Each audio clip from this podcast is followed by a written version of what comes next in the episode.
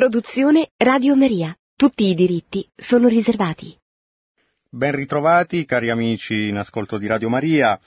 Un gesuita tra i frati è un po' il titolo che potremmo dare a questa trasmissione, riprendendo l'espressione con cui ironicamente Papa Francesco ha, ha aperto la giornata di giovedì 4 agosto 2016 eh, che lo ha visto davvero a metà tra domenicani e francescani, tra eh, l'incontro con i partecipanti al capitolo generale dei frati do- predicatori, i domenicani appunto, nella mattinata in sala Clementina e nel pomeriggio, come eh, sappiamo, la visita alla Porziuncola d'Assisi, quindi sulle tracce ancora una volta di San Francesco.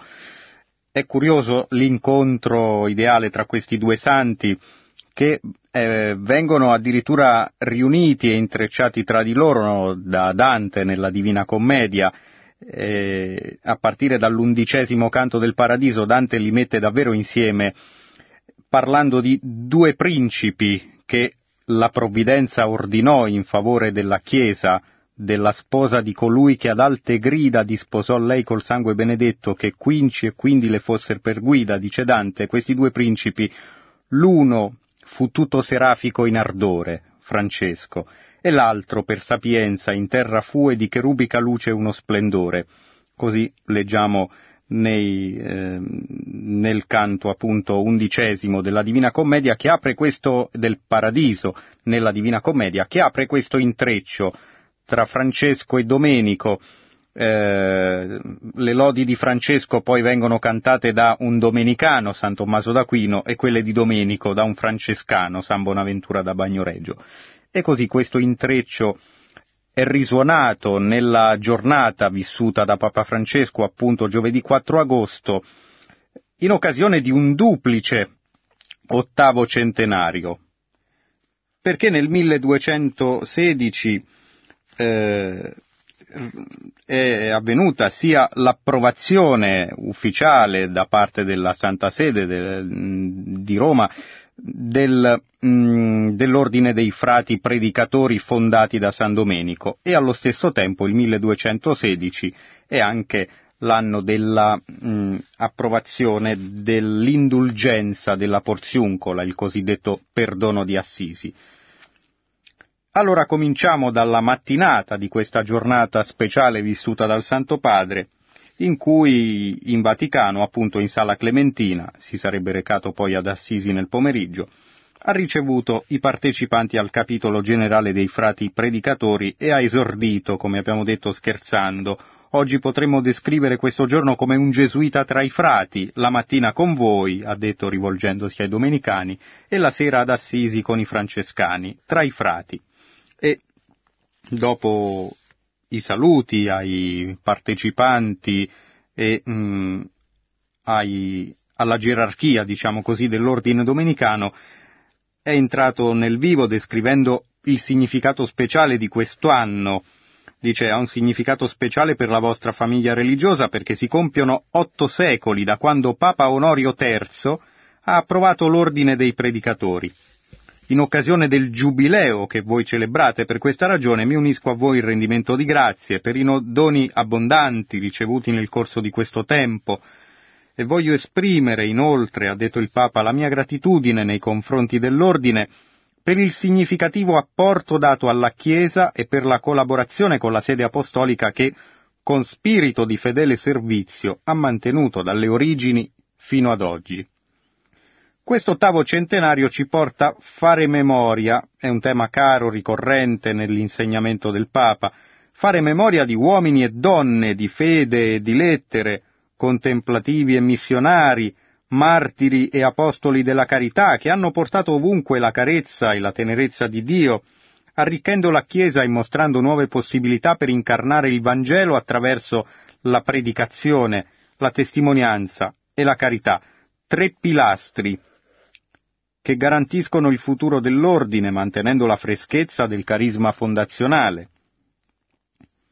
E qui ritorna il Papa alle origini, alla fondazione, alla figura di San Domenico. Dio spinse San Domenico a fondare un ordine di predicatori, essendo la predicazione la missione che Gesù aveva affidato agli apostoli. È la parola, è la parola di Dio che, che brucia dentro e spinge ad andare per annunciare Gesù Cristo a tutti i popoli. Il padre fondatore diceva prima contemplare, poi insegnare.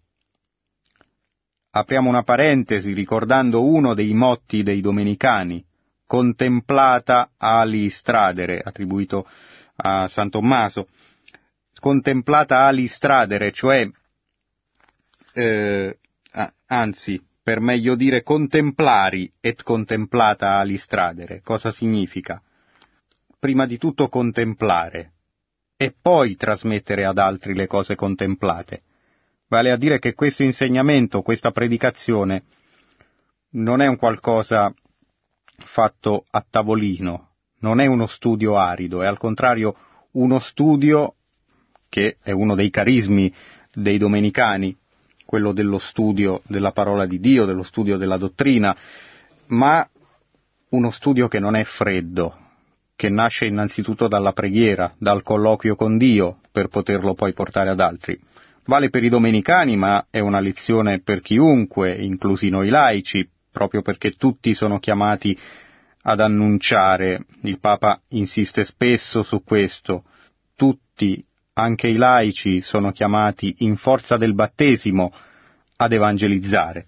E in fondo questo motto dei domenicani ci aiuta a, a comprendere come si fa. Come si fa? Prima ci si mette davanti a Dio e poi si trasmette agli altri quello che noi riceviamo da Dio mh, appunto non è uno studio fatto a tavolino in cui è men che meno una strategia. Evangelizzati da Dio per evangelizzare, riassume il Papa continuando in questo discorso ai frati domenicani. E ci ricorda in fondo quello che aveva detto già in precedenza, nei primi mesi del pontificato, il 7 luglio 2013, il Papa aveva riassunto tutto questo con una frase molto semplice e molto efficace. L'evangelizzazione, diceva, si fa in ginocchio. L'evangelizzazione non è questione di piani più o meno brillanti o di strategie per attrarre più fedeli possibili, non è questo. Questo sarebbe un'altra cosa, sarebbe marketing, ma non è quello che viene chiesto di fare ai battezzati. Invece no, il Papa ci ricorda l'evangelizzazione si fa in ginocchio ed è lo stesso concetto che sta spiegando, lo dice ai domenicani, ma ripeto, è rivolto a ciascuno di noi. Evangelizzati da Dio per evangelizzare, senza un'unione forte con Lui, la predicazione potrà essere del tutto perfetta, molto argomentata e perfino ammirevole, ma non tocca il cuore, che è quello che deve cambiare. E continua dicendo, ecco, questo ci fa capire anche come mh, mm, non si tratta di una comunicazione solo intellettuale, cioè il cristianesimo ha una dottrina, ma non è riducibile a una dottrina, non è, un, è una religione, possiamo dire, che ha un libro, ma è prima di tutto, mh, mm, ecco, si distingue però dalle religioni del libro per il fatto che è prima di tutto una religione della carne, del Dio che si fa carne, dell'incontro con Lui. Eh, non è una religione solo del libro, possiamo dire. Ancora una volta il Papa ci ha ricordato spesso eh, che in fondo la fede si basa sull'incontro. E, qualcuno potrebbe dire sì, però noi Cristo non l'abbiamo mai visto per strada, è, è, è stato sulla terra, passeggiava sulle strade ma duemila anni fa. Certo, ma questo incontro si continua a trasmettere e in questo è la funzione della Chiesa intesa nel senso più ampio possibile, cioè battezzati inclusi. Eh, in genere perché come si trasmette la fede, perché si viene attratti dalla fede? Si viene attratti da qualcosa che ha origine proprio da quella persona, che è Dio, che camminava duemila anni fa, ma che ha attratto altri che a loro volta hanno continuato a trasmettere questa notizia, hanno continuato ad attrarre, cioè è la stessa fede degli altri che può far arrivare fino a noi l'incontro con Cristo, è questo che ci può aiutare a cogliere il senso di quello che il Papa sta eh, ricordando a proposito di, di questa predicazione che è il principale carisma dei frati domenicani. È altrettanto imprescindibile lo studio serio e assiduo, continua, delle materie teologiche quanto tutto ciò che permette di avvicinarci alla realtà e dare ascolto al popolo di Dio. Il predicatore è, attenzione a questa espressione, è un contemplativo della parola e anche un contemplativo del popolo, che attende di essere compreso. E questo è il primo pilastro, dunque, la predicazione. La testimonianza. Trasmettere più efficacemente la parola di Dio richiede la testimonianza. Maestri fedeli alla verità e testimoni coraggiosi del Vangelo. Il testimone incarna l'insegnamento, lo rende tangibile, attraente e non lascia indifferente nessuno. Unisce alla verità la gioia del Vangelo, la gioia di sapersi amati da Dio e oggetto della sua infinita misericordia. E anche questo ci aiuta a capire ancora di più che non è una strategia comunicativa, ma è vita, è esperienza che diventa contagiosa, contagiosa in senso buono naturalmente. San Domenico diceva ai suoi seguaci, a piedi scalzi andiamo a predicare. Ci ricorda il passo del roeto ardente, quando Dio disse a Mosè, togliti i sandali dai piedi, perché il luogo sul quale tu stai è una terra santa, e qui cita il libro dell'Esodo. Il buon predicatore è consapevole di muoversi in una terra santa, perché la parola che porta è santa, e lo sono anche i suoi destinatari. Quindi colui che annuncia ha, deve avere questo atteggiamento di riverenza, cioè non sta solo lanciando dei contenuti, diciamo così, riverenza verso la parola che annuncia, che è Cristo stesso, che non è solo una parola scritta, e riverenza verso coloro a cui lo annuncia, perché sta compiendo un'opera di misericordia, perché sta portando Cristo stesso. È un po' chiaramente cogliete il paragone, però in un certo senso chi annuncia è un po' come se fosse un ostensorio, sta portando Cristo, I fedeli non hanno bisogno soltanto di ricevere la parola nella sua integrità, ma devono anche sperimentare la testimonianza di vita di colui che predica. I santi hanno portato frutti abbondanti perché con la loro vita e la loro missione parlano con il linguaggio del cuore, che non conosce barriere ed è comprensibile a tutti. E a tale proposito ricordiamo quelle figure che sono i dottori della Chiesa, tra cui San Tommaso, per esempio, figlio di San Domenico. Mm. E, mm, I dottori della Chiesa chi sono? Sono dei santi che, oltre alla santità di vita, hanno aggiunto una particolare chiarezza, una particolare utilità per le anime dal punto di vista della dottrina esposta nei loro scritti, nel loro insegnamento. Eh, ma prima di proclamare qualcuno dottore della Chiesa, prima di tutto la Chiesa lo proclama santo. Si può essere santi e non essere dottori, ma non si può essere dottori senza essere santi. E quindi anche questo ci ricorda questa stretta testimonianza tra la predicazione e questa stretta relazione tra la predicazione e la testimonianza di vita a cui il Papa ci richiama. Infine, terzo punto, il predicatore e il testimone devono esserlo nella carità. Senza questa saranno discutibili e sospetti. San Domenico ebbe un dilemma all'inizio della sua vita, che segnò tutta la sua esistenza. Come posso studiare su pelli morte, vale a dire su pergamena sul, su cui erano scritti i libri all'epoca, mentre la carne di Cristo soffre. È il corpo di Cristo vivo e sofferente che grida al predicatore e non lo lascia in pace. Il grido dei poveri e degli esclusi risveglia e fa comprendere la passione che Gesù provava per la gente. E qui viene in mente quel canto di Dante che abbiamo citato all'inizio, eh, dove descrive la Chiesa, Dante proprio dicendo la sposa di colui che ad alte grida disposò lei col sangue benedetto, cioè la sposa, la Chiesa, di Cristo che ad alte grida, le grida che Gesù innalzò sulla croce, la sposò a sé col sangue, con, con lo stesso spargimento del suo sangue.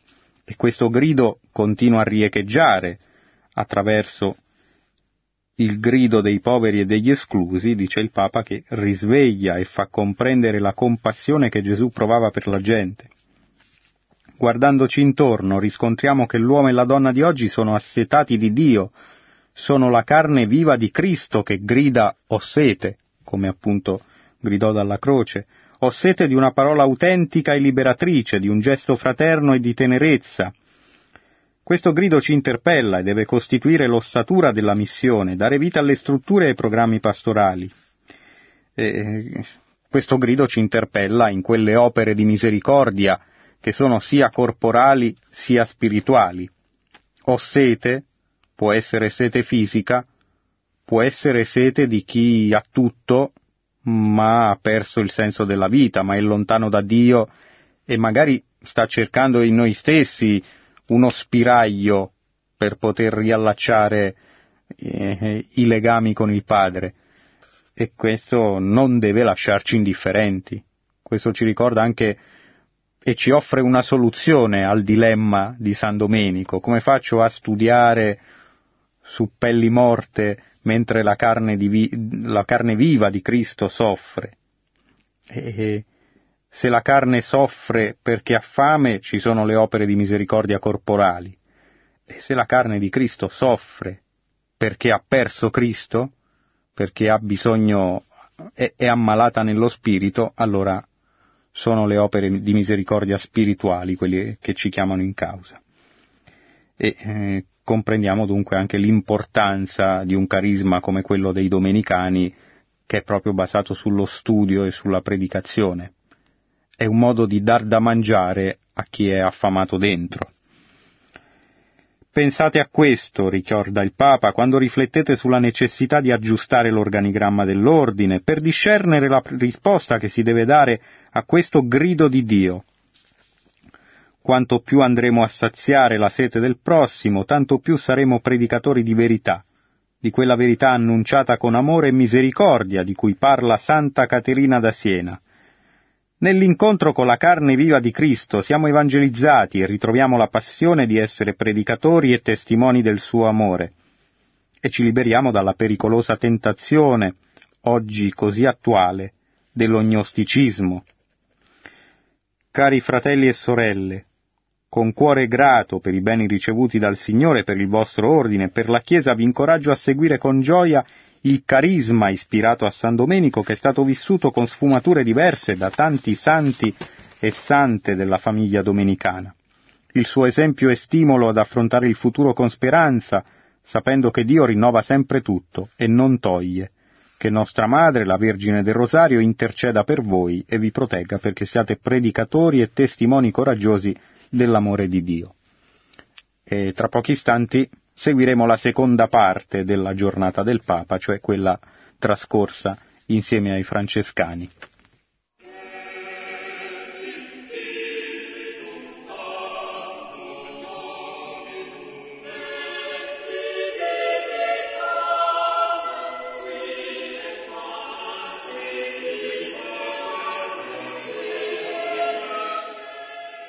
E Francesco e Domenico si intrecciano nella stessa epoca, si intrecciano anche eh, inevitabilmente nell'ambito di, della ricchezza spirituale della Chiesa in cui la diversità di carismi non è contrapposizione ma è al contrario complementarietà. L'uno richiama l'altro pur nelle grandi differenze di sensibilità e eh, di missione che ci possono essere tra un ordine e l'altro, tra un movimento e l'altro ai giorni nostri, ma tutti tra di loro si richiamano e si completano a vicenda in quella casa più grande che è appunto la Chiesa. E così se la mattina, parlando ai domenicani, il Papa ha ribadito, ricordato l'importanza e la natura della predicazione, nel pomeriggio, recandosi ad Assisi, come vedremo tra poco, eh, in qualche modo ci ha svelato i contenuti della predicazione. Cosa bisogna predicare, chi bisogna ripredicare. Riprendendo la bolla di indizione del Giubileo, possiamo dire chi dobbiamo predicare, chi dobbiamo annunciare agli altri anche nella nostra vita quotidiana. Cristo, volto della misericordia del Padre. Vale a dire, come spiega il Papa eh, nel suo discorso tenuto alla Porziuncola ad Assisi, il perdono che noi riceviamo da Dio e siamo chiamati a donare agli altri. E dunque nella Basilica di Santa Maria degli Angeli, dove si trova questa chiesetta inclusa all'interno della grande basilica, questa piccola chiesetta eh, dove avvenne tra l'altro il transito di San Francesco, il Papa inizia dicendo mi piace ricordare oggi, cari fratelli e sorelle, prima di tutto le parole che secondo un'antica tradizione San Francesco pronunciò proprio qui, davanti a tutto il popolo e ai vescovi. Voglio mandarvi tutti in paradiso. Cosa poteva chiedere di più bello il poverello di Assisi, se non il dono della salvezza, della vita eterna con Dio e della gioia senza fine che Gesù ci ha acquistato con la sua morte e risurrezione? Il paradiso d'altronde che cos'è, se non il mistero di amore che ci lega per sempre a Dio per contemplarlo senza fine? La Chiesa da sempre professa questa fede quando dice di credere nella comunione dei santi. Non siamo mai soli nel vivere la fede. Ci fanno compagnia i santi e i beati, anche i nostri cari che hanno vissuto con semplicità e gioia la fede e l'hanno testimoniata nella loro vita. C'è un legame invisibile, ma non per questo meno reale, che ci fa essere un solo corpo in forza dell'unico battesimo ricevuto, animati da un solo spirito. Forse San Francesco, quando chiedeva a Papa Onorio III il dono dell'indulgenza per quanti venivano alla porziuncola, aveva in mente quelle parole di Gesù ai discepoli.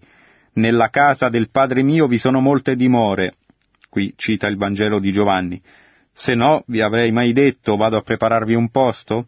Quando sarò andato e vi avrò preparato un posto, verrò di nuovo e vi prenderò con me, perché dove sono io siate anche voi.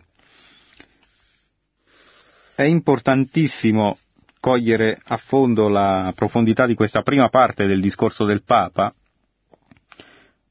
anche per un semplice motivo, che ci richiama alla vita eterna, e a quella realtà di cui purtroppo si sente parlare poco in giro, ma che è inevitabilmente la nostra meta finale. E in secondo luogo, oltre che alla vita eterna, ci richiama alla comunione dei santi, quell'articolo che magari recitiamo distrattamente nel credo, ma che mh, mm, ci fa cogliere anche tutta la bellezza della fede cattolica, cioè non, non siamo mai soli in fondo siamo tutti radunati in quella famiglia che ci segue quando siamo ancora sulla terra, ci segue dal cielo e ci aspetta per accoglierci poi una volta che questa vita sarà terminata. Ci sono i santi, ci sono i beati, i beati, ci sono gli angeli, ci sono coloro che, eh, che si stanno anche purificando nel purgatorio, per esempio. Ci sono i nostri cari, magari che sono già santi anche senza canonizzazione ufficiale, eh, proprio perché la Chiesa canonizza alcuni, non potrebbe eh, fare processi di beatificazione per tutte le persone che probabilmente hanno vissuto santamente. E, però ci sono anche i nostri cari, che siano in purgatorio o che siano già nella, nella gloria. Cioè c'è un legame invisibile, il Papa lo dice chiaramente tra qui e, e di là, diciamo così, tra la terra e il cielo. Un legame che è espresso, tra l'altro, anche nella liturgia. Se noi ci facciamo caso, durante la preghiera eucaristica, eh, il sacerdote a un certo punto chiama a raccolta tutta la corte celeste intorno all'altare. E non è un vuoto ricordo, ma è al contrario è la consapevolezza che in quel momento intorno all'altare sono presenti Maria, Giuseppe, i santi Pietro e Paolo e tutti i santi, eh, gli apostoli, i martiri, eccetera, che a volte vengono anche nominati durante la messa. E, e così come chiama a raccolta anche la Chiesa purgante, in qualche modo, quando la messa viene applicata per un defunto o quando in generale si ricordano, e, e anche qui non è un vuoto ricordo, ma è un intercedere per loro, coloro che sono in purgatorio e grazie alle nostre preghiere, grazie alla messa, possono purificarsi per poter entrare in cielo. E così come allo stesso tempo si nomina il Papa, il Vescovo del luogo, non per, eh, non per educazione, diciamo così, ma proprio consapevoli di quella unione invisibile ma non meno reale che c'è tra la Chiesa militante, cioè quella che è sulla terra, la Chiesa purgante, quella che si sta ancora purificando in purgatorio, e la Chiesa trionfante, cioè quella dei santi e i beati che sono in cielo. La comunione dei santi, il Papa ci ricorda questa realtà. Perché? Perché in fondo è questo il fine di quello strumento, l'indulgenza, che mh, esiste nella tradizione della Chiesa e che in particolare di cui si avvalse San Francesco d'Assisi chiedendo questo speciale perdono a Papa Onorio III nel 1216, esattamente 800 anni fa. Quella del perdono, e qui il Papa ci svela la profondità del perdono come strumento, come mezzo, come strada maestra per andare in paradiso, in fondo, quella del perdono è certamente la strada maestra da seguire per raggiungere quel posto in paradiso. Il Papa lo dice a chiare lettere. È difficile perdonare. Quanto costa a noi perdonare gli altri? Pensiamoci un po'. E qui alla porziuncola tutto parla di perdono. Che grande regalo ci ha fatto il Signore insegnandoci a perdonare, o almeno ad avere la volontà di perdonare, per farci toccare con mano la misericordia del Padre abbiamo ascoltato la parabola con la quale Gesù ci insegna a perdonare. La troviamo nel capitolo 18, versetti 21-35 di Matteo. Perché dovremmo perdonare una persona che ci ha fatto del male? È umano chiederselo, cioè il Papa pone queste obiezioni a cui poi risponde proprio perché è consapevole che sta parlando di un qualcosa che a prima vista viene accolto così, con grandi applausi, il perdono. Eh, ma poi quando dobbiamo metterlo in pratica diventa la cosa più difficile eh, di tutta la legge di Dio. Perché dovremmo perdonare una persona che ci ha fatto del male? Perché noi per primi siamo stati perdonati. E infinitamente di più. Cioè, se Dio facesse con noi lo stesso discorso, perché dovrei perdonarlo? Saremmo tutti spacciati, in sostanza. Non c'è nessuno fra noi qui che non sia stato perdonato. Ognuno pensi. Pensiamo in silenzio, è stato l'invito del Papa, le cose brutte che abbiamo fatto e come il Signore ci ha perdonato. La parabola ci dice proprio questo. Come Dio perdona noi, così anche noi dobbiamo perdonare chi ci fa del male. È la carezza del perdono, il cuore che perdona, il cuore che perdona accarezza tanto lontano da quel gesto me la pagherai. Il perdono è un'altra cosa, precisamente come nella preghiera che Gesù ci ha insegnato, il Padre nostro, quando diciamo rimetti a noi i nostri debiti, come anche noi li rimettiamo ai nostri debitori. I debiti sono i nostri peccati davanti a Dio, e i nostri debitori sono quelli a cui anche noi dobbiamo perdonare. Ognuno di noi potrebbe essere quel servo della parabola che ha un grande debito da saldare, ma talmente grande che non potrebbe mai farcela. E anche noi, quando nel confessionale ci mettiamo in ginocchio davanti al sacerdote, non facciamo altro che ripetere lo stesso gesto del servo, diciamo Signore abbi pazienza con me. Voi avete pensato alcune volte alla pazienza di Dio, a tanta pazienza, Sappiamo bene infatti che siamo pieni di difetti e ricadiamo spesso negli stessi peccati, eppure Dio non si stanca di offrire sempre il suo perdono ogni volta che lo chiediamo. È un perdono pieno, totale, con il quale ci dà certezza che nonostante possiamo ricadere negli stessi peccati, Lui ha pietà di noi e non smette di amarci. Come il padrone della parabola Dio si impietosisce, cioè prova un sentimento di pietà unito alla tenerezza. È un'espressione per indicare la sua misericordia nei nostri confronti. Il nostro Padre infatti si impietosisce sempre quando siamo pentiti e ci rimanda a casa con il cuore tranquillo e sereno, dicendoci che ci ha condonato ogni cosa e perdonato tutto. Il perdono di Dio non conosce limiti, ma oltre ogni nostra immaginazione raggiunge chiunque, nell'intimo del cuore, riconosce di aver sbagliato e vuole ritornare a Lui. Dio guarda al cuore che chiede di essere perdonato. E quindi già con, questo, con questa eh, parte dedicata al perdono che noi riceviamo, e in qualche modo ci mette in crisi il Papa in quelle occasioni spesso ricorrenti in cui non vogliamo perdonare, in cui tendiamo a legarci al dito le cose. Eh sì, ma quello lì mi ha fatto questo, questo, questo e questo. E però io cosa ho fatto a Dio? Ho fatto molto di più, molto peggio. Eppure lui mi ha perdonato.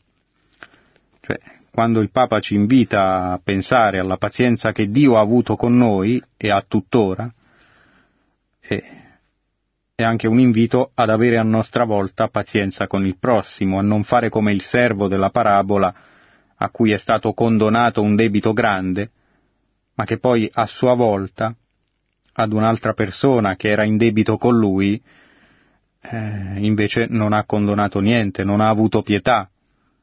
E Qualcuno pot- avrebbe potuto dirgli, ma guarda, ma guarda tu come eri ridotto fino a poco fa, è stato solo per un atto di misericordia che ti sei potuto riprendere. E allora perché non devi averla anche nei confronti degli altri? Il problema, continua il Papa, purtroppo nasce quando noi ci troviamo a confrontarci con un nostro fratello che ci ha fatto un piccolo torto.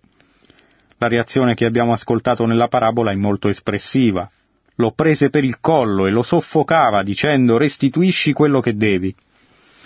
In questa scena troviamo tutto il dramma dei nostri rapporti umani, che in genere sono tutto il contrario dei nostri rapporti con Dio. Cioè Dio ha pazienza e ha misericordia con noi, e noi non abbiamo pazienza e non abbiamo misericordia con gli altri. Quando siamo noi in debito, continua il Papa, quando siamo noi in debito con gli altri, pretendiamo la misericordia. Quando invece siamo in credito, invochiamo la giustizia. E tutti facciamo così, tutti. A volte è persino istintivo. Non è questa la reazione del discepolo di Cristo e non può essere questo lo stile di vita dei cristiani. Gesù ci insegna a perdonare e a farlo senza limiti, non ti dico fino a sette, ma settanta volte sette. Insomma, quello che ci propone è l'amore del Padre, non la nostra pretesa di giustizia. Fermarsi a questa infatti non ci farebbe riconoscere come discepoli di Cristo che hanno ottenuto misericordia ai piedi della croce solo in forza dell'amore del Figlio di Dio. Non dimentichiamo dunque le parole severe con le quali si chiude la parabola. Così anche il mio Padre Celeste farà a ciascuno di voi, se non perdonerete di cuore al vostro fratello. Cari fratelli e sorelle, continua il Papa, il perdono di cui San Francesco si è fatto canale qui alla Porziuncola continua a generare paradiso ancora dopo otto secoli. In questo anno santo della misericordia diventa ancora più evidente come la strada del perdono possa davvero rinnovare la Chiesa e il mondo. Offrire la testimonianza della misericordia nel mondo di oggi è un compito a cui nessuno di noi può sottrarsi. Ripeto, offrire la testimonianza della misericordia nel mondo di oggi è un compito a cui nessuno di noi può sottrarsi. Il mondo ha bisogno di perdono, un mondo che oggi, ricordiamolo, pensa di non avere niente da farsi perdonare, il dramma del relativismo, di non chiamare più il bene bene e il male male, ma al contrario pensare che in fondo vale quello che mi piace o non mi piace, è utile o non è utile, è al passo con i tempi oppure no, mentre invece eh, il Papa ci dice che il mondo ha bisogno di perdono, ce lo dice e ce lo dimostra anche con i gesti, perché poi durante questa giornata, questo pomeriggio trascorso alla Porziuncola, il Papa si è messo in confessionale e ha invitato anche i, i vescovi e i frati presenti a fare altrettanto, cioè a offrire il perdono di Dio. E, e, sembra una cosa scontata, non lo è, visto che non sempre ci ricordiamo di confessarci e di confessarci bene, e, e viviamo in un mondo che distante anni luce dalla realtà della confessione, cioè dal fatto di inginocchiarsi e dire ho sbagliato, questa cosa qui non la considero indifferente, ma è male e la chiamo male e voglio sforzarmi, magari ricadendo cento volte, di camminare verso il bene. Troppe persone, dice il Papa, vivono rinchiuse nel rancore e covano odio perché incapaci di perdono, rovinando la vita propria e altrui piuttosto che trovare la gioia della serenità e della pace. Chiediamo a San Francesco che interceda per noi, perché mai rinunciamo ad essere umili segni di perdono e strumenti di misericordia. Possiamo pregare su questo ognuno come lo sente, e poi appunto ha detto invito i frati, i vescovi ad andare nei confessionali, anche io ci andrò, e ha confessato 19 persone, per essere a disposizione del perdono. Ci farà bene riceverlo oggi, qui, insieme. Che il Signore ci dia la grazia di dire quella parola che il Padre non ci lascia finire, quella che ha detto il figlio al prodigo, Padre, ho peccato contro... E il padre gli ha tappato la bocca, lo ha abbracciato, noi incominciamo a parlare e lui ci tapperà la bocca e ci rivestirà. Ma padre, domani ho paura di fare lo stesso, ecco, può essere un'altra obiezione di chi non vuole chiedere perdono a Dio per eccessiva paura, diciamo così, e, e per paura che in fondo quel perdono non gli cambi la vita. E mentre il Papa ci ricorda spesso come i sacramenti lavorano, sono un principio attivo, magari cadremo altre volte, ma sempre di meno, e cresceremo sempre di più. Ma padre, domani ho paura di fare lo stesso, ma torna. Il padre sempre guarda la strada, guarda, come il padre della parabola, in attesa che torni il figlio al prodigo, e tutti noi lo siamo, che il Signore ci dia questa grazia.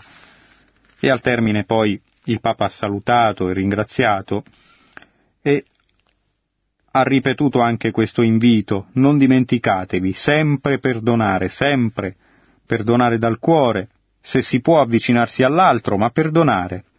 Perché se noi perdoniamo, il Signore ci perdona, e tutti noi abbiamo bisogno di perdono. Qualcuno qui non ha bisogno di perdono, ha detto alzi la mano, tutti ne abbiamo bisogno.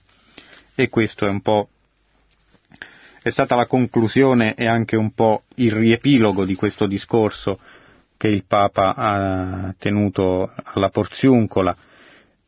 E per ricordare che cosa? Per ricordare il cuore del, del messaggio di San Francesco, ma in generale del cristianesimo. Cioè, siamo peccatori perdonati e a nostra volta siamo chiamati ad offrirlo agli altri.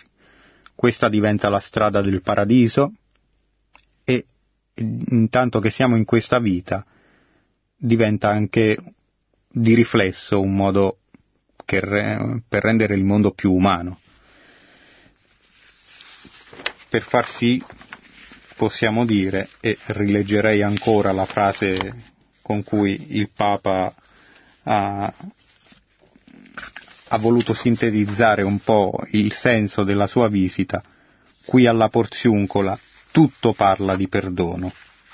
Il perdono di cui San Francesco si è fatto canale qui alla Porziuncola continua a generare paradiso ancora dopo otto secoli e tra poco continueremo a riflettere su questi due insegnamenti del Papa ai, fran- ai francescani e ai domenicani tra pochissimo, grazie alle vostre domande.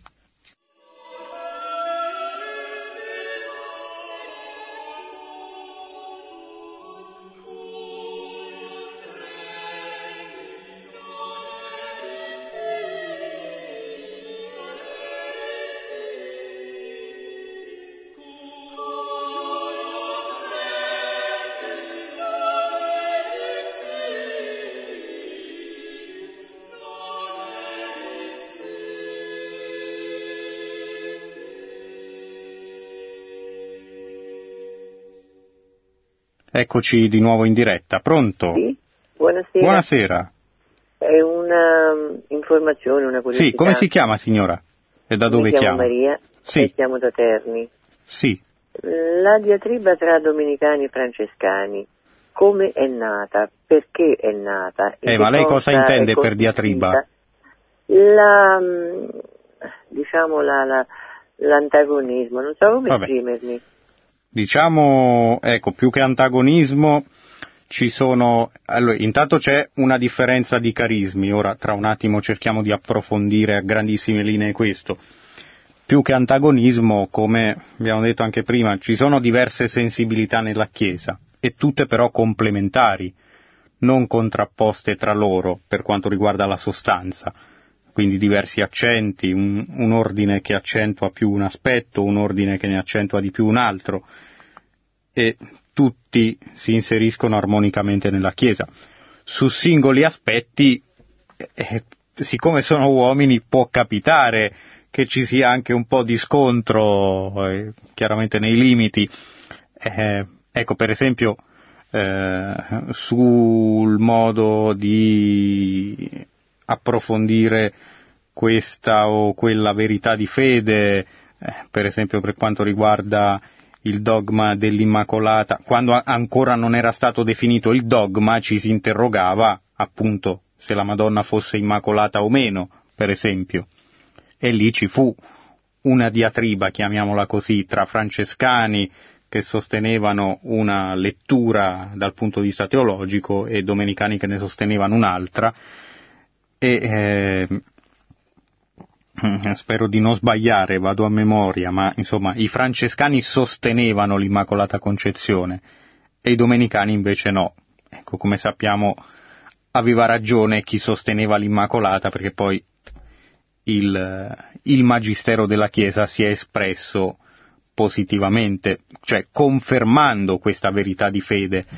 Eh, e- ma è solo un esempio, mm, un esempio in cui ci può essere stato certamente un- uno scontro, tra virgolette, dal punto di vista teologico, che però non chiamava in causa eh, eh, uno scontro personale, chiaramente. E, anzi, eh, come abbiamo detto, poi ci sono delle differenze nel senso che ogni ordine, ogni famiglia religiosa, ogni movimento ai giorni nostri che eh, viene suscitato dallo Spirito Santo per rispondere a una particolare missione. Non tutti possono fare tutto e quindi ognuno, a ognuno viene dato un carisma specifico che poi costituisce quell'unico corpo che è la Chiesa. Eh, per riprendere anche l'espressione di San Paolo, c'è uno che ha il tale carisma, uno che ne ha un altro, uno che ha il tale dono, eh, uno che ha quest'altro talento, sa fare questo, sa fare quello, come in una famiglia c'è una divisione dei ruoli, diciamo così. Quindi il fatto che Francesco avesse messo al centro la povertà non significa che eh, i domenicani la disprezzassero, così come il fatto che i domenicani fossero uomini di studio non significava che Francesco disprezzasse la teologia, al contrario, avevano però due accenti diversi, due modi diversi, due sensibilità diverse, questo sì, ma vediamo anche questa complementarietà e non a caso ho voluto aprire citando, citando il canto undicesimo della, del Paradiso, della Divina Commedia di Dante, proprio perché è bellissimo vedere come Dante, che è un uomo vissuto poche generazioni dopo Francesco e Domenico, quindi quasi contemporaneo,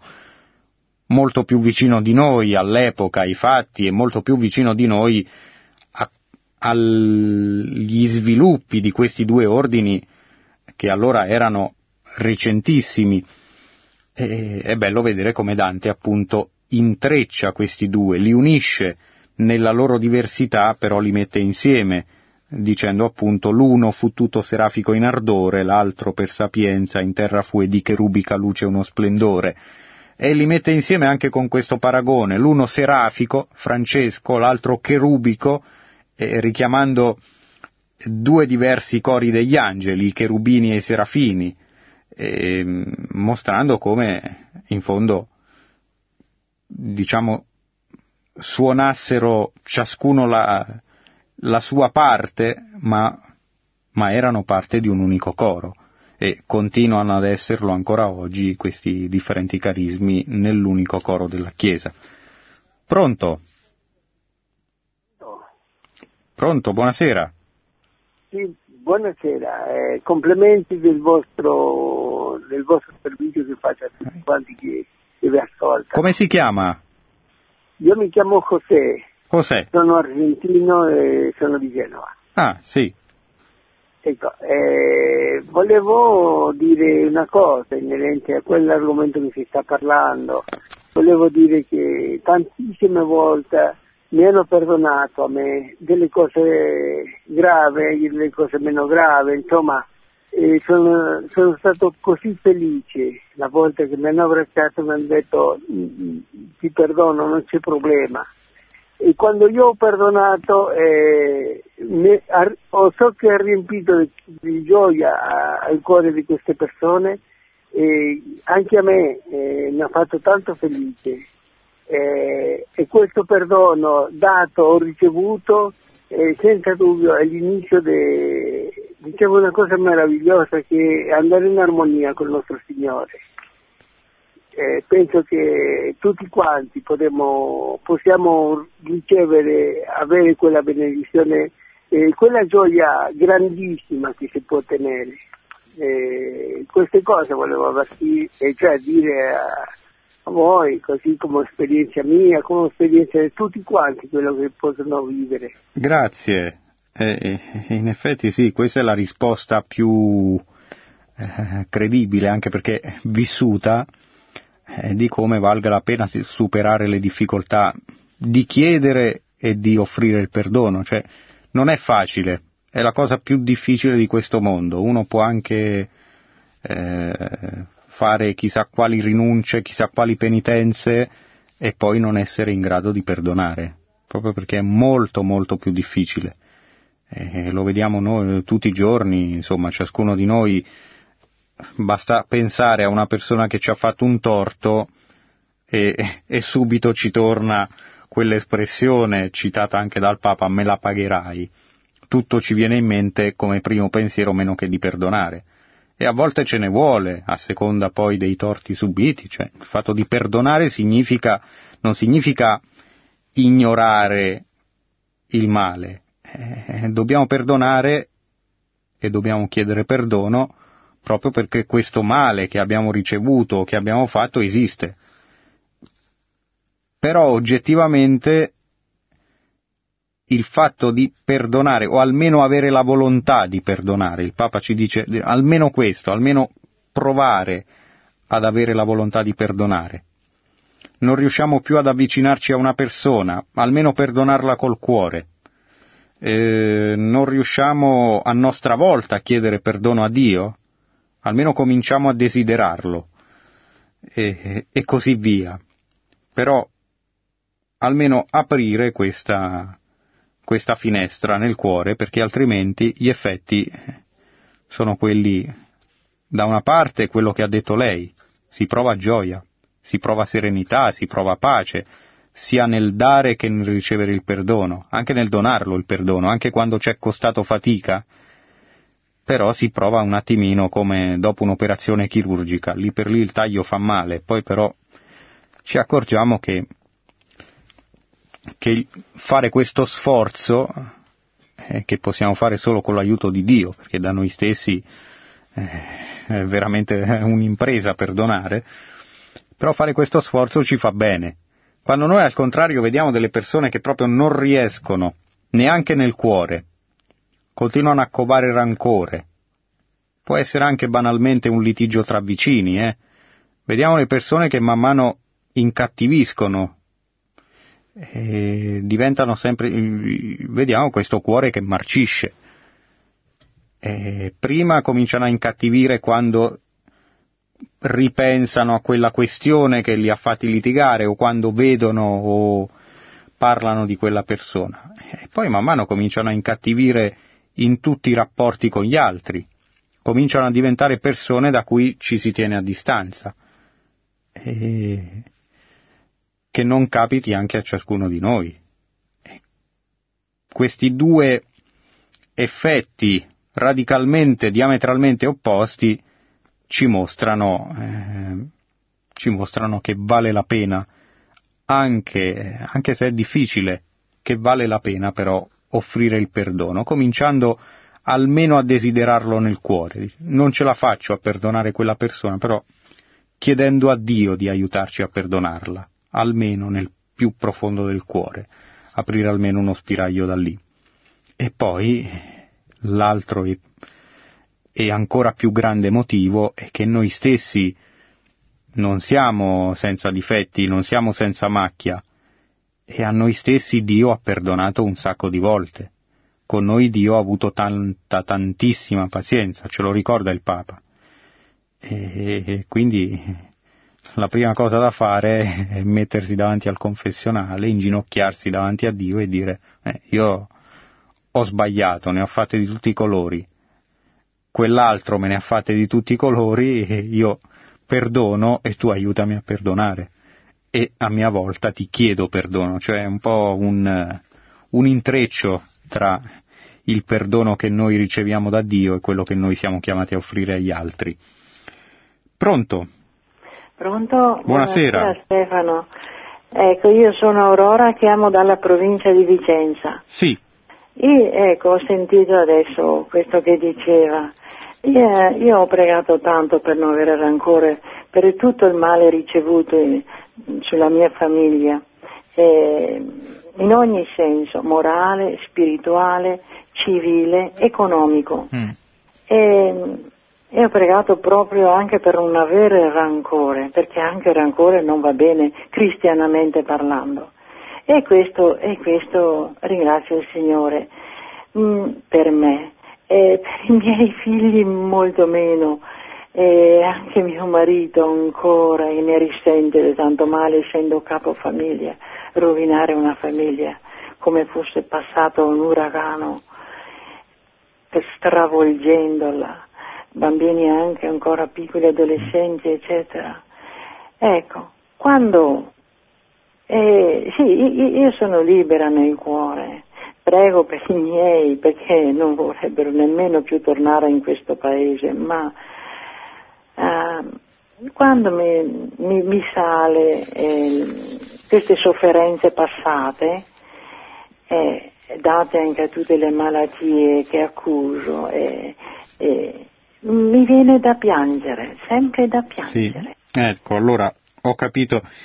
Intanto sottolineo quello che lei ha detto, sono libera nel cuore, è proprio questo che fa la differenza di fondo tra perdonare e non perdonare. Mentre quando uno non perdona, si ostina a non voler perdonare, incattivisce, come abbiamo detto, ma ce lo dimostra l'esperienza di tutti i giorni, insomma eh, appunto ad esempio capita di litigi che vanno avanti da anni tra due persone che non si salutano più e, e vediamo che quelle due persone veramente appassiscono e questo ci aiuta a capire perché vale la pena fare questo sforzo.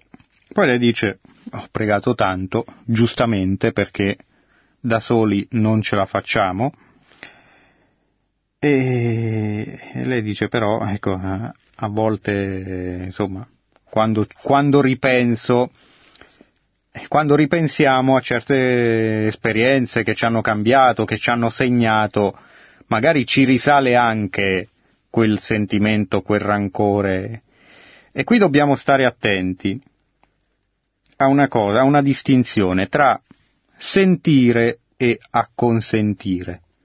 Noi possiamo anche sentire un sentimento cattivo, possiamo provare rancore verso una persona, possiamo provare antipatia verso un'altra, è umano, eh, fa parte, siamo feriti dal peccato originale, non è che siamo eh, perfetti e imma- immacolata appunto è solo la Vergine Maria, noi no. Ehm, ma appunto non bisogna confondere il sentimento che noi proviamo nostro malgrado, che ci risale ma ci risale da solo, eh, perché fa leva sulla nostra natura, invece con la volontà, con il compiacimento che noi volontariamente proviamo in quel sentimento lì. Vale a dire, io posso anche sentire che mi risale il rancore dopo averci pregato sopra e dopo aver voluto perdonare. Eh, però se io risento quel sentimento lì negativo, ma non, non gli presto la mia volontà, non gli presto il mio pieno consenso, quel sentimento così come, se, come è venuto così se ne va. Non è quello che fa, eh, no, non è da quello che si perdona oppure no.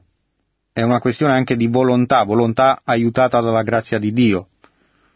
E quindi eh, vale molto di più, ad esempio, con tutto il risalire di sentimenti negativi, a dire io però, nonostante sento tutto questo, voglio, almeno con la punta della volontà, voglio perdonare. Ecco, quel piccolo atto di volontà vale molto di più di tutto il sentimento negativo che noi possiamo umanamente provare. Mm, proprio perché non siamo puri spiriti, è inevitabile che ci risalgano delle cose, è inevitabile che il rancore si faccia sentire anche, no, anche dopo che noi abbiamo perdonato. E dobbiamo anche un po' così come dobbiamo avere pazienza con gli altri e così come Dio ha pazienza con noi, dobbiamo avere pazienza anche con noi stessi. Dobbiamo darci il tempo di perdonare, dobbiamo, eh, soprattutto tanto più sono gravi le cose che hanno subito, dobbiamo darci il tempo di perdonare e nel frattempo chiedere a Dio che ci dia questa volontà di perdonare, ma già il fatto di chiedergli io non ci riesco, quella cosa lì mi è rimasta sullo stomaco, sento tutto questo, ma nonostante tutto ti chiedo di aiutarmi a perdonare, già quello è un inizio di perdono, già quello è un seme che poi può germogliare nel cuore. Eh sì, poi lei dice, mm, chiaramente io mi esprimo a caratteri generali perché non conosco le situazioni e non spetta neanche a me dare indicazioni più precise. Ehm, però lei dice appunto dei figli che non vogliono ritornare mh, mm, in determinati luoghi. Beh, questo ci può anche stare, cioè non, ehm, a volte delle situazioni ci segnano in maniera tale che ci impongono dei cambiamenti. Non ci si può illudere che torni tutto come prima, così come pure quando si subisce un torto il fatto di perdonare non, non annulla la giustizia, quindi eh, si subisce un furto, mh, mm, fatto di perdonare il ladro non significa che non ci debba restituire quello che... Il fatto di perdonare il ladro significa che cerchiamo di togliere via da noi quel sentimento di, di odio che ci verrebbe, eh, che cerchiamo di avere misericordia con lui, però ci sono poi dei cambiamenti, ecco fatto, faccio questo esempio ma chiaramente ripeto e ribadisco non conosco le situazioni concrete. Eh, ci sono dei cambiamenti inevitabili, ma mh, mm, dobbiamo partire prima di tutto dal profondo del cuore, dall'avere almeno quella piccola volontà. Il, eh, che grande regalo, dice il Papa, ci ha fatto il Signore insegnandoci a perdonare, perché se non ce lo facciamo insegnare da lui non ne siamo capaci, o almeno ad, ave- o almeno ad avere la volontà di perdonare, cioè almeno a chiedere di aprire un piccolo spiraglio. Questo è. Ecco, per il resto le raccomando, non confonda i sentimenti negativi con una presunta mancata volontà di perdonare. I sentimenti li sentiamo, così come sentiamo il freddo e il caldo che non dipendono da noi. Cerchiamo di non esporci al freddo e al caldo, ma quando li sentiamo sappiamo che non è colpa nostra. Conta molto di più un piccolo atto di volontà che comincia ad aprire il cuore. Pronto? Buonasera. Buonasera. Sì, sì, sono Giovanni, Giovanni. sono dalla provincia di Lecce. Sì. Buonasera, eh, mi è piaciuta l'ultima parte adesso che esprimeva proprio alla signora che ha chiamato precedentemente, proprio sul fatto che ha anche voluto incidere sulla questione della giustizia. perché mi pare che attualmente, negli ultimi tempi, si parla benissimo, eh, troppo forse della misericordia, fortuna che c'è per tutti noi, sì. però si po- parla poco di giustizia, cioè giustizia nel senso di ritorno di quello che è stato il torto subito da parte della vittima. Cioè, mi spiego, oggi eh, dobbiamo perdonare, e questo è già scontato che sappiamo che è la strada maestra per arrivare alla, sì. alla, alla serenità interiore di ognuno di noi e a Dio se Dio voglia e noi vogliamo.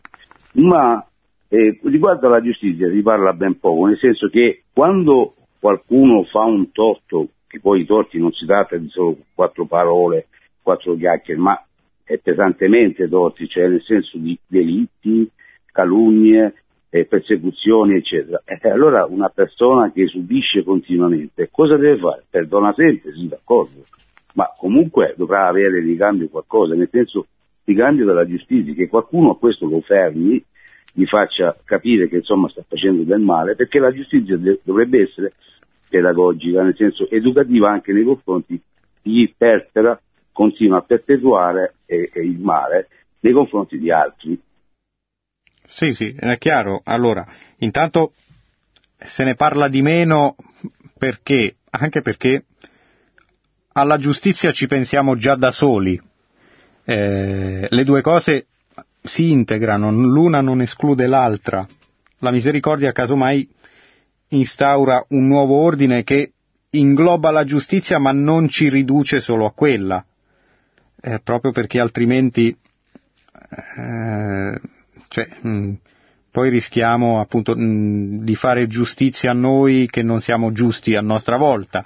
Eh, il Papa ci ricorda semplicemente questo, come noi abbiamo ricevuto eh, misericordia da parte di Dio, siamo chiamati ad offrirla agli altri. Come a noi è stato perdonato, siamo chiamati a perdonare gli altri. Ma eh, appunto il fatto di dover perdonare non implica eh, azzerare tutto, non implica che l'altro non debba percorrere un, una, una, riparazione, chiamiamola così. Quando il Papa va in visita eh, ai detenuti, cosa fa? Non va lì a dire datemi le chiavi che ora li libero tutti. Non è questa la misericordia che il Papa va a portare in carcere. Al contrario, il Papa li invita, intanto chiama anche noi a un esame di coscienza, cioè in noi c'è la stessa radice di male che c'è in loro. Quindi quando noi guardiamo eh, di là dalle sbarre, pensiamoci, diciamo però quello che ha fatto lui, le stesse capacità di fare del male ce l'ho anch'io. Quindi dice, è per grazia di Dio che, che io sono fuori e lui purtroppo è dentro. Secondo, il Papa li invita a trasformare il cammino di detenzione in un cammino di conversione. Per quale motivo? Perché questo è il modo migliore in cui possono eh, rendere giustizia e alla società e a se stessi, rieducandosi al bene, comprendendo il fatto di aver sbagliato. Quindi, quando vediamo che il Papa va a portare misericordia nelle carceri non lo fa liberando tutti, eh, lo fa insegnandogli a cambiare il cuore, perché è da lì che riparte. Ma questo loro devono cambiare il cuore e anche noi che siamo fuori. Spesso c'è un fenomeno sgradevole quando vediamo che accade un, un delitto particolarmente grave, per cui stanno tutti incollati alla televisione a a indicare il mostro di turno, che poi cambia nome, magari ora c'è un delitto che catalizza tutta eh, l'opinione pubblica nazionale, poi fra tre mesi ce n'è un altro e quindi il mostro di turno diventa un altro. Tutti stanno lì, è chiaro che la persona si è macchiata di cose gravissime, ma tutti stanno lì non tanto a sottolineare il male che ha fatto quello lì, quanto a sentirsi innocenti. È proprio qui che non va. Magari il mostro di domani, oggi, è lui stesso davanti alla televisione a dire guarda quello lì che cosa ha fatto. e a sentirsi innocente a sua volta. Ma tra noi e loro c'è la stessa radice di male, c'è lo stesso peccato originale. E quindi sia noi sia loro siamo tutti chiamati ad inginocchiarci davanti a Dio, a dire io ho sbagliato, io ho fatto questo, io ho fatto quello.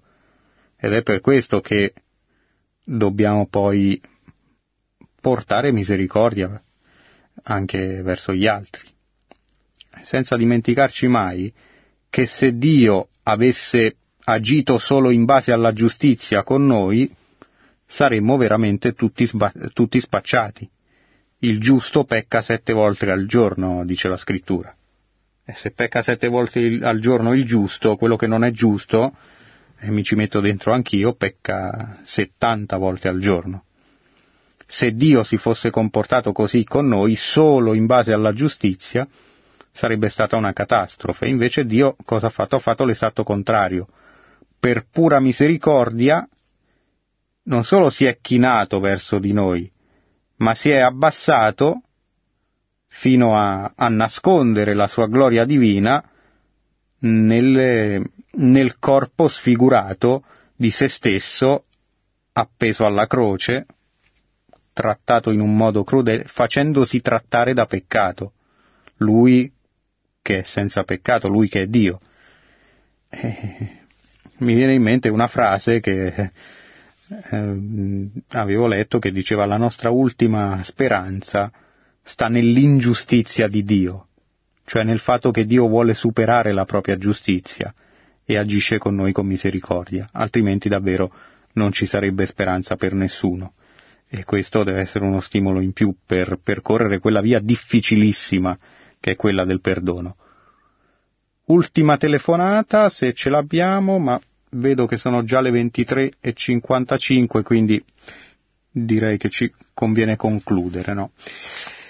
Dunque ringrazio tutti voi, ricordo il tema di questa sera che abbiamo sintetizzato con un'espressione del Santo Padre, un gesuita tra i frati, il Papa che appartiene appunto alla Compagnia di Gesù fondata da Sant'Ignazio di Loyola, che ha trascorso questa giornata di giovedì 4 agosto 2016 ricevendo i partecipanti al eh, capitolo dei frati domenicani di mattina e recandosi alla Porziuncola, mm, sul luogo del perdono di Assisi e sul luogo del transito di San Francesco nel pomeriggio, sempre del 4 agosto. Un gesuita tra i frati, che quindi ci ha permesso anche di ripercorrere idealmente questi due carismi diversi ma non contrapposti, diversi e complementari, eh, di San Domenico e di San Francesco, il carisma eh, della predicazione e della testimonianza di San Domenico che in fondo è in modo diverso anche quello di San Francesco. E l'obiettivo, qualunque sia il carisma eh, che ci troviamo a vivere nella Chiesa, qualunque sia la nostra specifica sensibilità, è sempre quello che San Francesco, come ricordato dal Papa, eh, pronunciò proprio alla Porziuncola davanti a tutto il popolo e ai vescovi, voglio mandarvi tutti in paradiso. Eh, grazie a Marco che ha curato la regia di questa trasmissione, grazie a tutti voi che ci avete ascoltato, buonanotte buon proseguimento d'ascolto su Radio Maria. Produzione Radio Maria. Tutti i diritti sono riservati.